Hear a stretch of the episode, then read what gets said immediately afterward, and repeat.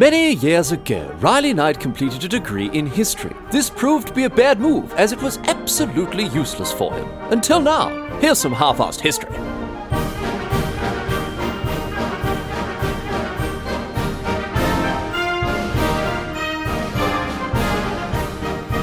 What's going on, mate? Great to have you along for some more half-assed history. This week on the agenda, going to be having a chat about one of the skeletons in Australia's closet. We're going to be talking about the White Australia policy. Australia obviously is not unique in having plenty of darker moments in its history, from you know the displacement and massacre of Aboriginal people uh, when Australia was first colonised, to various accusations of war crimes throughout its history, things like that. But there is one particularly infamous stain that is on Australia's history, and it is, of course, the White Australia policy, the, the racist approach that Australia took to immigration laws for the overwhelming majority of its history, both both pre and post colonial, lasting well into the 20th century. The White Australia policy um, isn't one specific single piece of legislation, it, it more refers to the overall guiding principle that governed Australia's immigration laws throughout, as I say, throughout the bulk of its history.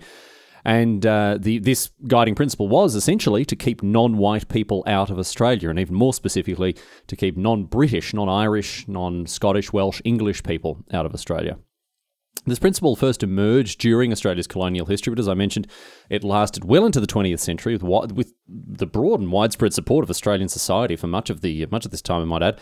Um, and so much so that even the British Empire, as it was at the time, um, saw Australia's harsh immigration laws as unbelievably racist, which says something about just how oppressive they are if, if the British Empire are taking issue with them. I mean, I, I, I suppose you probably already figured this out, but I'm going to warn you. This, you know, we're going to discuss a lot of a lot of racist drivel in this episode, and you know we talk about the views that people held over the years, the way they influenced Australia's immigration policy. So before we start, I, I want to make it abundantly clear that you know I absolutely reject these views unreservedly. Today's episode is meant to illuminate a portion of Australia's history that we are much of the time all too willing to forget about. I absolutely do not endorse the racist ideas that we'll be discussing today. And well, I know this podcast generally doesn't mind, you know, getting silly and having a bit of a giggle at stuff. Today's episode is going to be it's to be a little more a little more sober, a little more scholarly, I suppose, and that does involve the discussion of some extremely distasteful and outdated ideas, ideas that once again I do not support in any way. However, despite how ugly this, well, actually, no, really, because of how all ugly this is, it should be talked about. It, it, it does need to be discussed. I mean, I like being Australian. Generally speaking, I'm very proud of my country. But as a nation, I think we are a little too ready to gloss over things like the White Australia policy. So we are here to do the opposite today. We're here to actually talk about it in, in a way that it, you know, perhaps should be talked about. And I want to thank alert listener Jerry Miller for suggesting Australia's history of racial discrimination as a, as a topic, even if it's not the sort of light and frothy topic that you'd expect on this dumb podcast. It's obviously still worth discussing. So thanks very much, Jerry. Good on you, mate, for that one. anyway, let's get to it here. Let's get across a, uh, a very sorry chapter in Australia's history, the White Australia policy saw government sponsored racism, discrimination uh, govern Australia's law and, and, and, policy for a long time, probably longer than you'd believe. So we're going all the way back, all the way back. Well, bloody hell, where do we go back to, actually? I mean, the entire story of Australia's colonisation, establishment as an internationally recognised nation is obviously steeped in intrinsically racist concepts as a, as a product of the colonial era. Um, before the first Europeans arrived in the back half of the last millennium, Australia had been inhabited by indigenous populations for tens of thousands of years, around 40 to 50,000 years, it's thought. But the first documented European landing on the Australian continent dates from um, 1606 when a Dutch explorer named Willem Janszoon landed uh, landed on, up, up on the northern coast. Um, but the most significant early European explorer when it comes to Australia is, of course, Captain Cook. Uh, who landed in Australia in 1770 and mapped the east coast. And this expedition directly led to the British Empire establishing colonies on the continent, and this included all of the colonial era's greatest hits naturally the exploitation, the displacement, the murder of indigenous populations, colonists moving in, taking forced possession uh, of the land that you know these people had inhabited for tens of thousands of years. And these colonists, these settlers, and of course these convicts, a huge proportion of Australia's non native population were prisoners who were sentenced to transportation to a penal colony. All of these people were British, almost exclusively. That is to say, they were English, Irish, Welsh, and Scottish. The overwhelming majority of new arrivals to Australia during its early colonial history were from the British Isles. And this is very important. This is very important, as it was the precursor to what would go on to become the White Australia policy in later years. The idea that the default Australian was a, a, white European from the British Isles, typically someone typically from England. Never mind, of course, that Australia already had plenty of Australians who were right in the middle of seeing their traditional lands pillaged from them wholesale, of course. What I'm trying to establish here by saying this is that the European colonists who moved to Australia, either, either voluntarily or against their will as convicts, were all white and almost all from the British Isles. So this is, as I say again, in inverted commas, the default Australian. Uh, which was very important in sort of framing the immigration policy of, of, of, of these colonies to begin with, and then later on, a, a fully federated Australia, uh, this idea that it was a white, quote unquote, English country.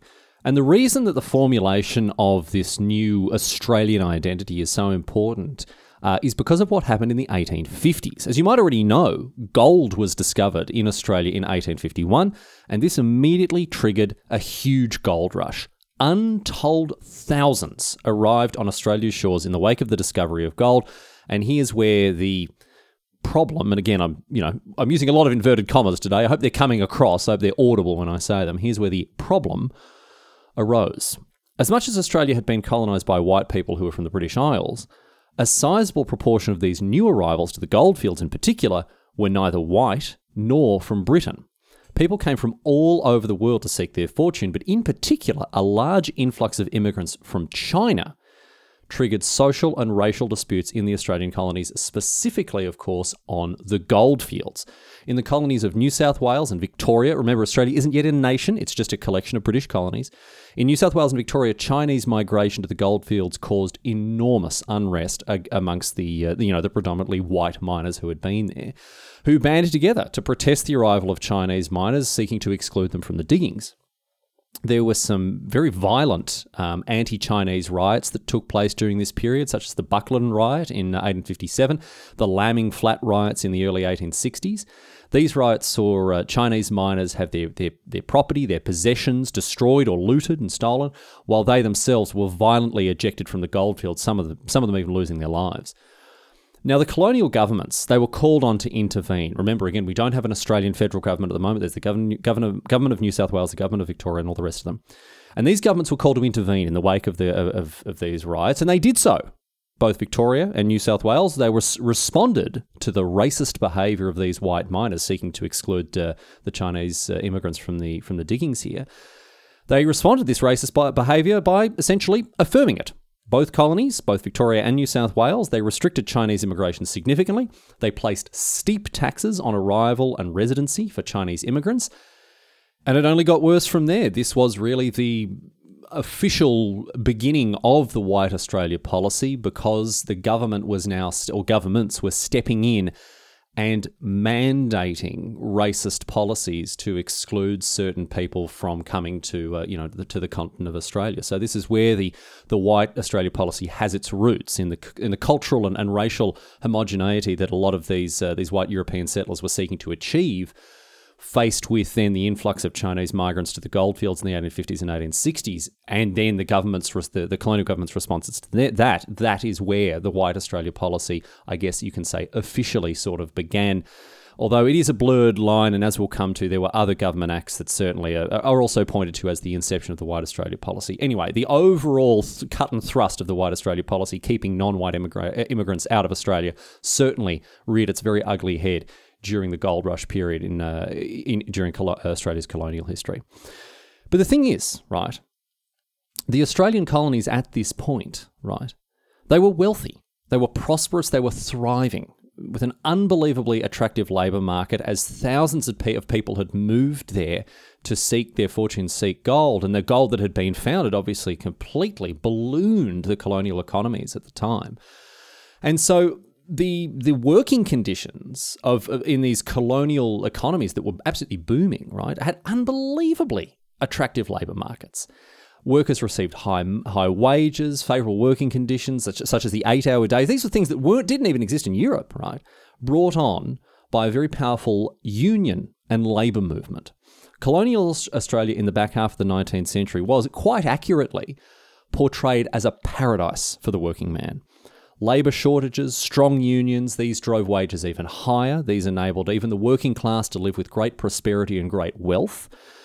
But of course, those, you know, at the top of the food chain sought to undercut this. Um, employers who were more or less forced to pay their, their workers these high wages started to exploit Australia's endemic racism by cheaply hiring non white and therefore non union labour, going so far as to import new workers from Asia, bring them in as immigrants.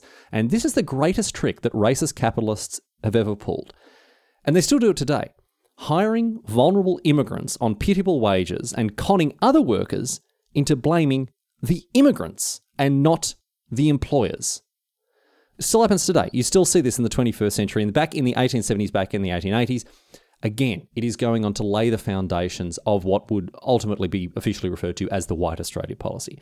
Indentured labourers were brought in from the Pacific Islands to work on the Queensland sugar plantations. Wealthy landowners continued to bring in Asian immigrants, often Chinese, to work cheaply and thereby circumvent the high wages that Australian workers, which is to say white workers, uh, expected by now. And the unions were up in arms about this, but not for the reasons that you or I might be sort of hoping for these days, unfortunately.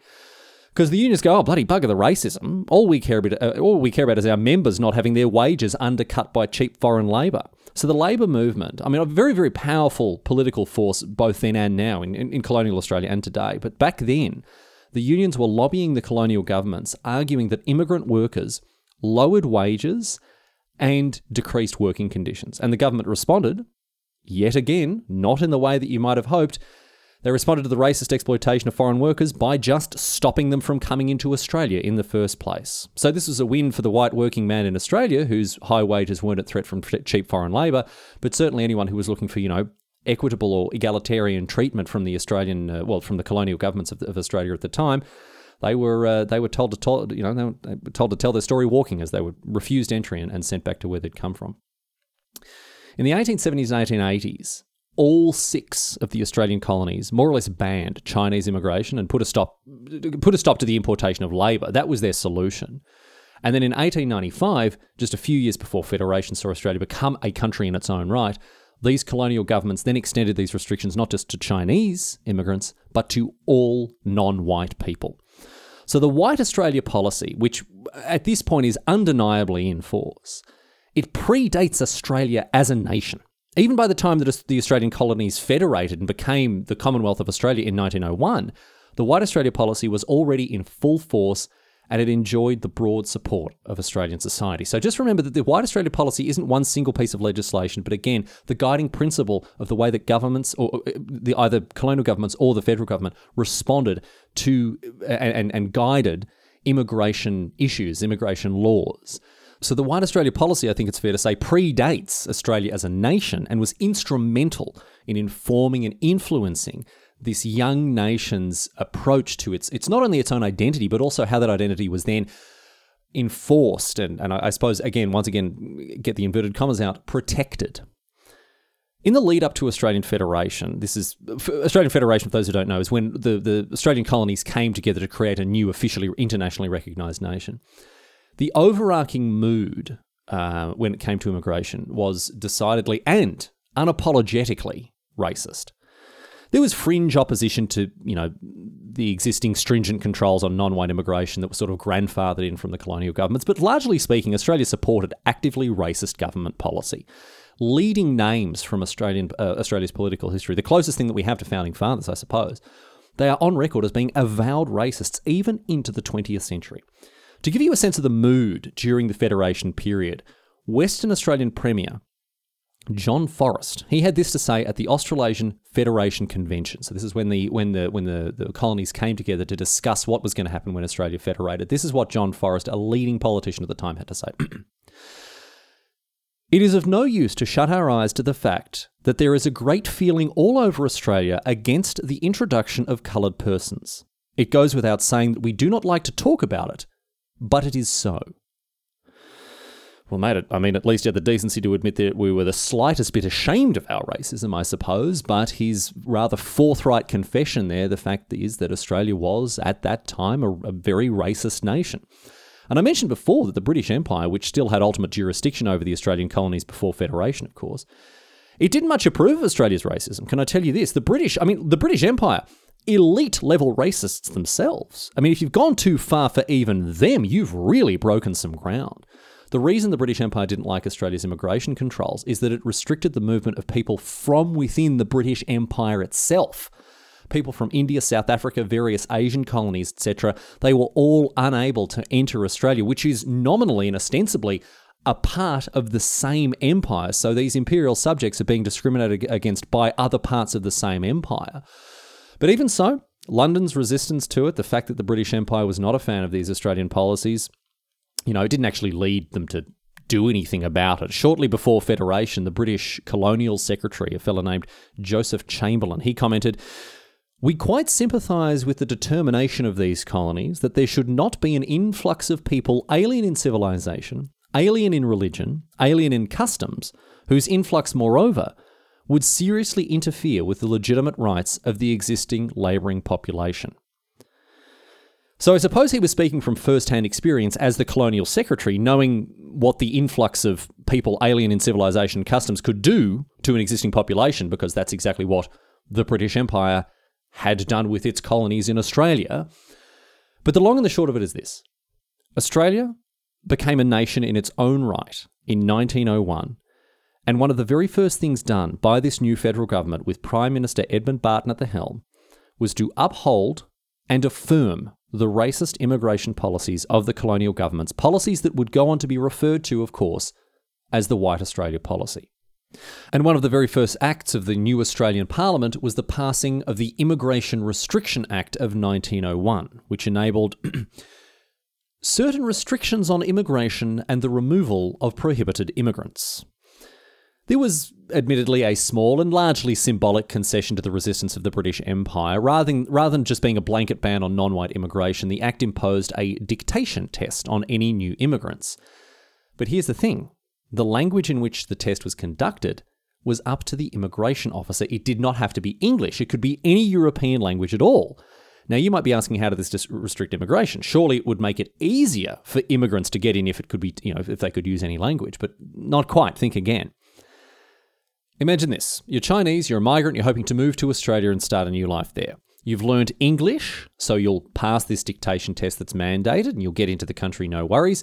And so you turn up to the test, they realize that you can speak English quite well, and so the immigration officer then decides, at their discretion as set out in the Act, that the test would not be in English and instead would be in German or Russian or bloody Klingon, mate, who knows? It was just a loophole. On paper, the act looked less racist because the dictation test could be delivered in, you know, a whole different, a whole, a whole bunch of different languages. While in practice, it was a way to ensure that non-whites were kept out. But not not because of their race. Oh, not because of their race. Not at all. No, no, no. It's because they didn't learn bloody Norwegian or whatever language the official felt like testing that day. There was also another important dimension uh, that this this act had as well. Um, as a, a little side note here, the test was also used to exclude other people who were deemed undesirable for any number of reasons, and this is illustrated perfectly by the arrival of Egon Kisch. Right now, Kisch was Austro-Czechoslovakian, but he was also a communist and a Jew. And he, after having been deemed an un- undesirable person here, he was made to sit this language test, this dictation test, in an effort to keep him out of Australia. But here's the problem he turned out to be fluent in a lot of different European languages, so many that they ended up testing him in Scottish Gaelic so as to have grounds to prevent him from entering when he was, you know, revealed not to speak Scottish Gaelic. I don't know how many people in Australia do speak Scottish Gaelic. It's certainly not a language that I've ever encountered there, but this just goes to show this story. The story of Egon Kisch goes to show the lengths that Australia would go to in order to keep its borders closed to the people that they deem to be undesirable. Now, as I said, the British Empire had announced its opposition to race based immigration testing, saying that it would run contrary to the general conceptions of equality which have ever been the guiding principle of British rule throughout the empire. Now, obviously, that's just a you know, big load of rubbish. We'll put that aside for one moment. Australia's response to the British uh, resistance to it was to make it this technically literacy test, this dictation test, rather than being a race based one. And the reason for that is probably that Australia still felt that the British Empire had some level of sovereignty over this nation. I mean, the Queen's still in the back of our money. Uh, but they didn't really honestly seem to care that much about being all sneaky about this loophole, to be honest. The new Australian government, I mean, Prime Minister Barton leading it, came out and said the doctrine of the equality of man was never intended to apply to the equality of the Englishman and the Chinaman. Edmund Barton, everyone, our nation's first Prime Minister. And it didn't get much better with the bloke who would go on to become the second Prime Minister either, Alfred Deakin. He was the eternal, uh, he was the Attorney General at the time uh, of the Immigration Restriction Act in 1901, and his reasoning for supporting the bill was just as awful as Barton's. It is not the bad qualities, but the good qualities of these alien races that make them so dangerous to us. It is their inexhaustible energy, their power of applying themselves to new tasks, their endurance, and low standard of living that make them such competitors. I mean, we've got whole new flavours of racism here, somehow praising and denigrating Asian immigrants at the same time.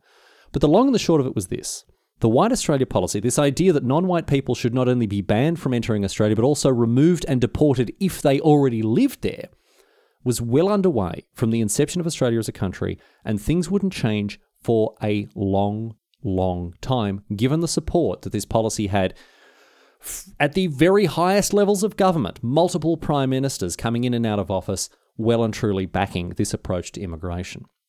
The opening years of the 20th century saw thousands and thousands of non white people forcibly deported from Australia under the Immigration Restriction Act. Never mind that they'd been living there already, they were made to pack their bags and moved away. And of course, new non white immigrants were barred from entering Australia almost without exception, reinforcing the idea that Australia should be exclusively inhabited by white and preferably British people. Between 1901 and 1909, a grand total of 52 non white people were granted entry into Australia. And after 1909, not a single person who was made to set the dictation test that I mentioned before, not a single person was approved. Not a single person passed this test. Further labour laws were put into place to prohibit the use of foreign labour, mandating the employment of white workers only in various sectors. And the most ridiculous thing is this Australia at the time, it saw itself as a very forward thinking and modern nation. Australia was wealthy, it was prosperous, the working classes enjoyed high wages and a high standard of living. And just in case you're not convinced that Australia was a massively progressive nation back then, let me tell you this it was one of the first nations on earth to let women vote. Obviously, only white women because of the whole, you know, endemic racist white Australia policy thing, but it painted itself as this young, free, and prosperous nation. However, Australia was still very much and very willingly supporting horrifically racist government policies. As I've mentioned before, this wasn't about to change. As we head into the 1910s and 1920s, after fighting for the British Empire in the First World War and in the lead up to the creation of the League of Nations, Australia argued fiercely against any mandated changes to its immigration policies that membership of the League might entail. Japan, in particular, was attempting to undo the immigration restrictions that its people faced in Western nations, uh, specifically the United States, Canada, as well as Australia, of course. And Australia dug in its heels. The Prime Minister at the time, Billy Hughes, he threatened to pull Australia out of out of you know League of Nation talks if the Japanese proposal to relax immigration restrictions was approved. He, like all his prime ministerial predecessors and you know more or less every mainstream Australian politician at the time, fully supported a white Australia and boasted of his achievements in Parliament. Once he the once the Japanese proposal was dropped, he came home and he bragged about how he defended the white Australia policy. There are quotes from more or less every single prime minister, all the way through to the Second World War, and some from afterwards, that show support for the White Australia policy. Stanley Bruce, a prime, minister, a prime minister in the 1920s, he once said, We intend to keep this country white and not allow its people to be faced with the problems that at present are practically insoluble in many parts of the world.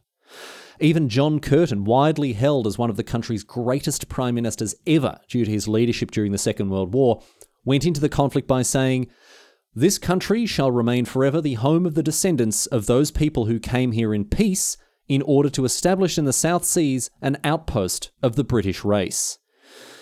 In fact, by the 1940s, 97.3% of Australia's total population had been born either in Australia or in the British Isles.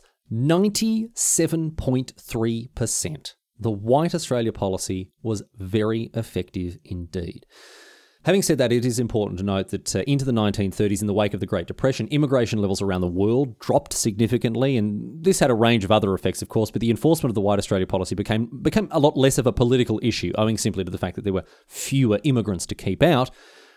But the Second World War, after it arrived, it brought about some pretty significant changes to the way that people thought and felt about immigration in Australia, and in both directions too.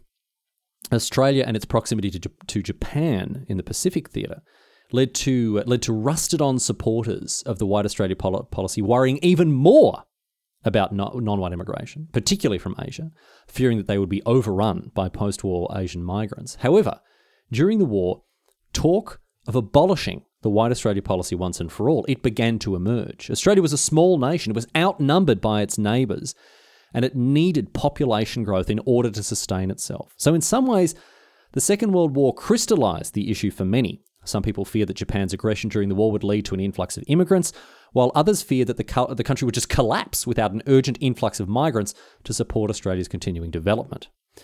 In the end, the 1940s and 1950s saw a range of reforms to Australia's immigration policies based on the fact that Australia needed migrants quite, quite badly. And as a result, Australia began to encourage immigration from, well, not from other parts of the world, but from other parts of Europe instead. People who had previously been considered undesirable, particularly Greeks, Italians, Yugoslavians, they were now allowed to move to Australia, encouraged to, to aid the post war redevelopment effort and fill the growing labour shortages in the country. But still, there was plenty of resistance even to this slight relaxation of the policy's enforcement. Many Australians, uh, they, they still considered the White Australia policy to really refer to people from the British Isles only, and even then, just mainly England. Nonetheless, it marked the beginning of a very slow transition away from the White Australia policy. In 1947, Australia started to approve non Europeans to settle in Australia for business. And in 1950, the very first Asian international students were approved to study in Australia. And ultimately, the Immigration Restriction Act of 1901, the one with the dictation test, it was repealed and replaced with the Migration Act of 1958. And of course, there was plenty of resistance to it. There was plenty of resistance to this growing trend of allowing more foreign migration to Australia in the wake of the Second World War. Organisations like many trade unions, the Return Services League, and the absurdly named Australian Natives Association, they all stood in firm support of the White Australia policy, even as it started to come undone. The Australian Natives Association, in particular, ridiculous organisation, in its heyday, it actively sought to disenfranchise actual Australian natives, that is to say, Aboriginals, and was a very powerful political lobbyist group in the period around Federation. They, they seem to be completely blind to the irony of their, their motto and logos. Australia for the Australians and the like. But they had a lot of support, and uh, you know, over the years, many Australians they didn't veer away from accus- accusations of racism. In fact, in 1955, check this out: the Prime Minister at the time, Robert Menzies, after being described as a racist during a radio broadcast, he replied by saying, "Well, if I were not described as a racist." I'd be the only public man who hasn't been. So you can see that this this this racist mentality really was endemic to Australian society, and even though that there was a, a growing movement to to unpick and dismantle the White Australia policy, it was a very long and very slow process. But thankfully, as we move into the 1960s, the White Australia policy started to be broken apart and done away with, principally thanks to the efforts of Prime Minister Harold Holt. Now, a very quick aside on Harold Holt. I know this has been a very somber episode, but here's, here's a quick bit of history that's much more in keeping with this dumb podcast. A little bit of a refresher here. You might have heard of Harold Holt. He was the Prime Minister who disappeared off the coast uh, after swimming in rough surf at a beach that he claimed to know like the back of his hand. Uh, he was pulled out while swimming. He was pulled out by a rip. He was never seen again, despite a massive search effort. There was no sign of his body. And his disappearance spawned all these conspiracy theories about how he'd been, you know, assassinated on the orders of the CIA or hilariously taken aboard a Chinese submarine as he was apparently a lifelong spy for the Chinese. Obviously all that's nonsense, but here's something you here's something equally as nonsensical that is actually true. And you may this is the thing you may have heard of, right? After Holt's death or presumed death, it was decided that a public works project that was underway in his local consti- constituency, the area that he represented in Parliament, right?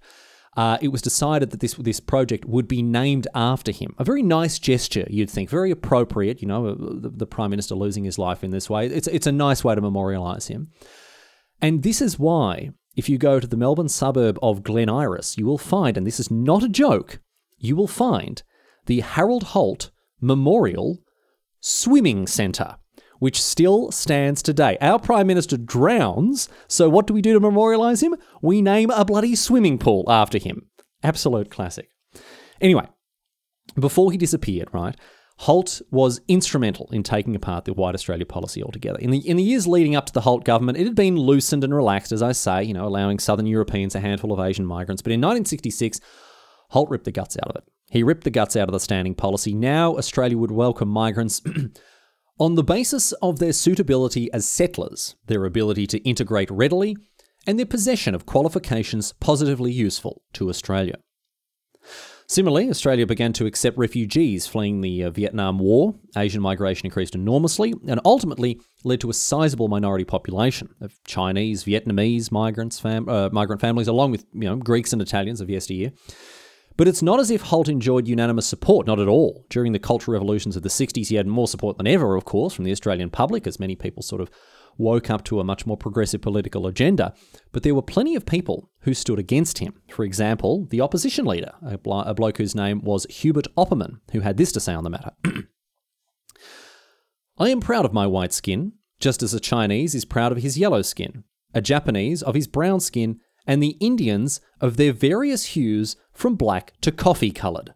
Anybody who is not proud of his race is not a man at all, and any man who tries to stigmatise the Australian community as racist because they want to preserve this country for the white race is doing our nation great harm. I reject in conscience the idea that Australia should or ever can become a multiracial society and survive. And this came from the leader of the opposition in Parliament during the 60s. Well, I tell you what, Opperman, you absolute turd of a man, you you cloth-eared buffoon, you couldn't have been more bloody wrong. But he was one of many people who stood against the attempted reforms of the of the Holt government, but happily and thankfully, they were largely successful in what they aimed to do, which was open up Australia's borders in a way that had never been seen before. Having said that, despite Holt's reforms, there were still very few legal protections offered to non white foreign migrants, even after they were let into the country. And so 1966 isn't seen as the end of the White Australia policy. Even after this significant piece of immigration reform, it would actually take some very serious civil rights legislation in order to end the era of the White Australia policy. And this took place in 1973, between 1973 and 1975 when the legendary Gough Whitlam explicitly prohibited race from factoring into any aspect of the immigration process. The Whitlam government, they dragged Australia into the modern era, ratifying all existing international treaties on immigration and race, and opening up access to citizenship for all migrants, regardless of origin.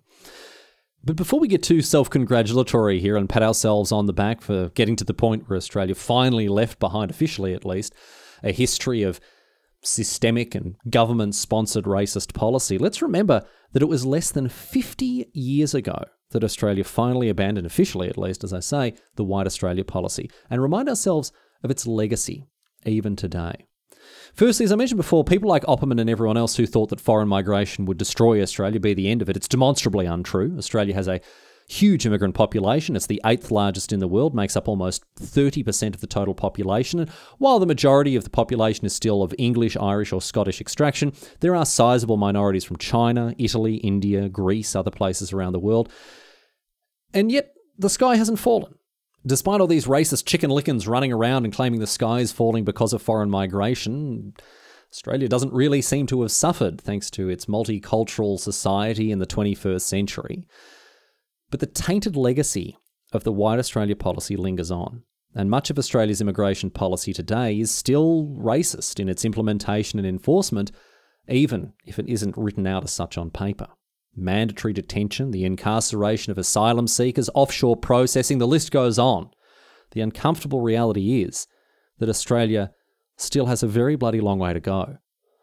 And there are still those in mainstream politics today who openly or clandestinely would have us return to the White Australia policy. Famously, Pauline Hanson led her racist political party to minor electoral success in the last few years, and most recently, the then Senator Fraser Anning used his maiden speech in Parliament to explicitly call for the reintroduction of the White Australia policy, calling for, and this is a direct quote from this man, he called for a final solution to the immigration problem.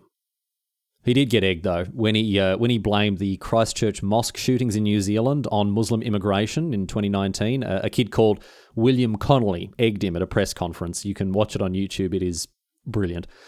Anyway, overall, I think Australia enjoys a very positive reputation internationally, and with good reason. We are generally a good bunch of people. We are sensible and caring and egalitarian and very concerned with fairness. But as a nation, we have a very dark history rooted in state mandated racism.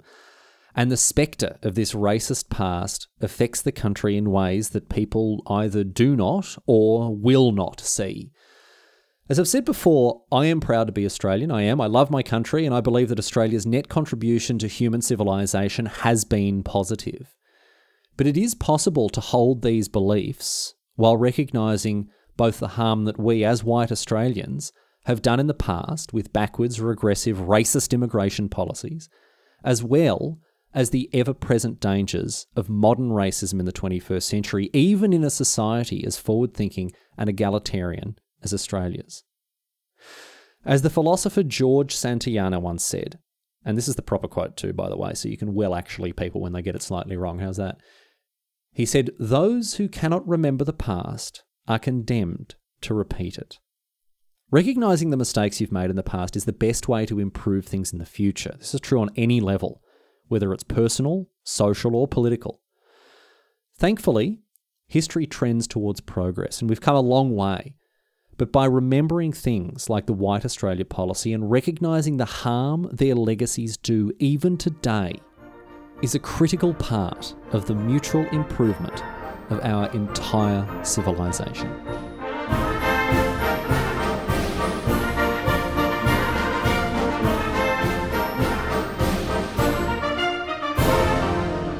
But that's it. That's all she wrote today, sports fans. That is the story of the White Australia policy. And I know this episode is a little more serious, a little more somber than what you might be used to from half assed history. And I don't make any apologies for it. I think that issues like this do need to be discussed, and certainly this isn't what the podcast is going to be every week from here on out. But I think every now and again, opening your eyes to issues like this is a very good way to remember the importance of history, not just as a way to entertain us and, and, and, and enrich our world with stories, but also a way to better the shared experience of humanity by recognizing mistakes made in the past and improving upon them for the future.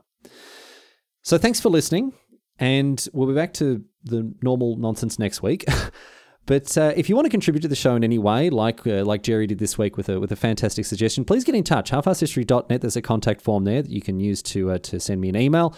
Um, and of course, you can find all episodes there, subscribe on iTunes, Spotify, and what have you. And if you want to support the show directly, patreon.com slash history, a range of different tiers with a range of different benefits that you can enjoy. Uh, half, uh, oh, sorry, uncut episodes, um, early access to them, show notes, behind the scenes, all that sort of stuff. If you're interested in that, patreon.com slash history. Anyway, that is that. As usual, closing the show out with a, uh, a question. Well, actually, not really. I was looking for questions. I was looking for like funny or interesting questions about Australia because we did a lot of talk about Australia today. Um, I was looking for funny, interesting questions questions about my country uh, on Reddit, but they're all just variations of the same thing. So I've basically just taken them all, put them into one question. And so here it is. A question asked by most unoriginal Redditors. if Australia is in the future, why doesn't the Coriolis effect stop them from falling into the sun?